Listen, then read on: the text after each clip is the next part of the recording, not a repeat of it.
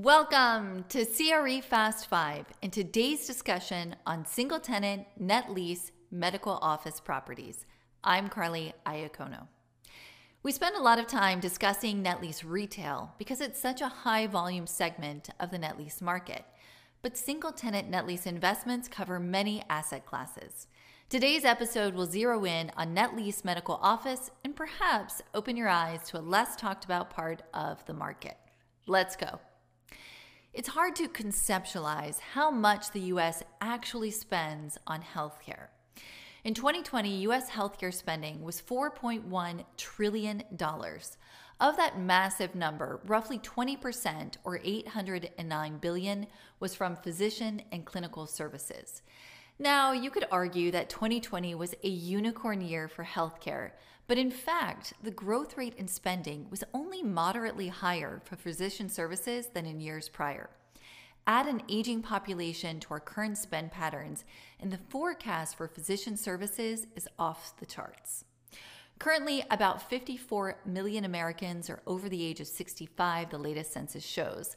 By 2030, that number will rise to 74 million. So it's easy to conclude that the demand for healthcare services is only going to intensify. Now, on to the investment side of the equation. Single tenant medical office buildings are, well, office buildings, and they're not quite as quick to evaluate and compare as, say, your standard CVS. The leases can vary substantially. First, when reviewing a single tenant opportunity, understand if the building is occupied by one practice or many practices wrapped into one master lease. Next, you'll need to understand who is backing the lease. Is it an individual, an established group of doctors, or a hospital system? Third, you'll want to dive into the future plans of the group as much as possible. How long has the practice been established? Do the doctors have a succession plan in place if they're nearing retirement? Are they in growth mode?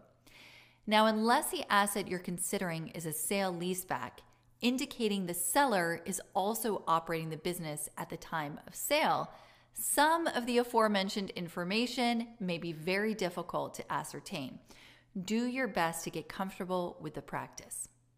Fourth, you'll want to review the condition of the building both inside and out and thoroughly understand any landlord responsibilities. Remember that something being marketed as triple net may still have capital improvements, such as roof and structure, as a landlord responsibility. Additionally, a net lease property may require you as the property owner to perform the maintenance and then get reimbursed by the tenant. So, who is practically responsible for things like snow plowing can be different than who is financially responsible. Read your lease carefully.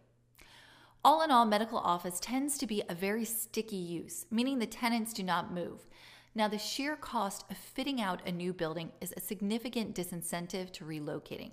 The extensive plumbing and electrical fit out alone is substantial, not to mention the rebranding that would be required. So basically, doctors tend to stay put.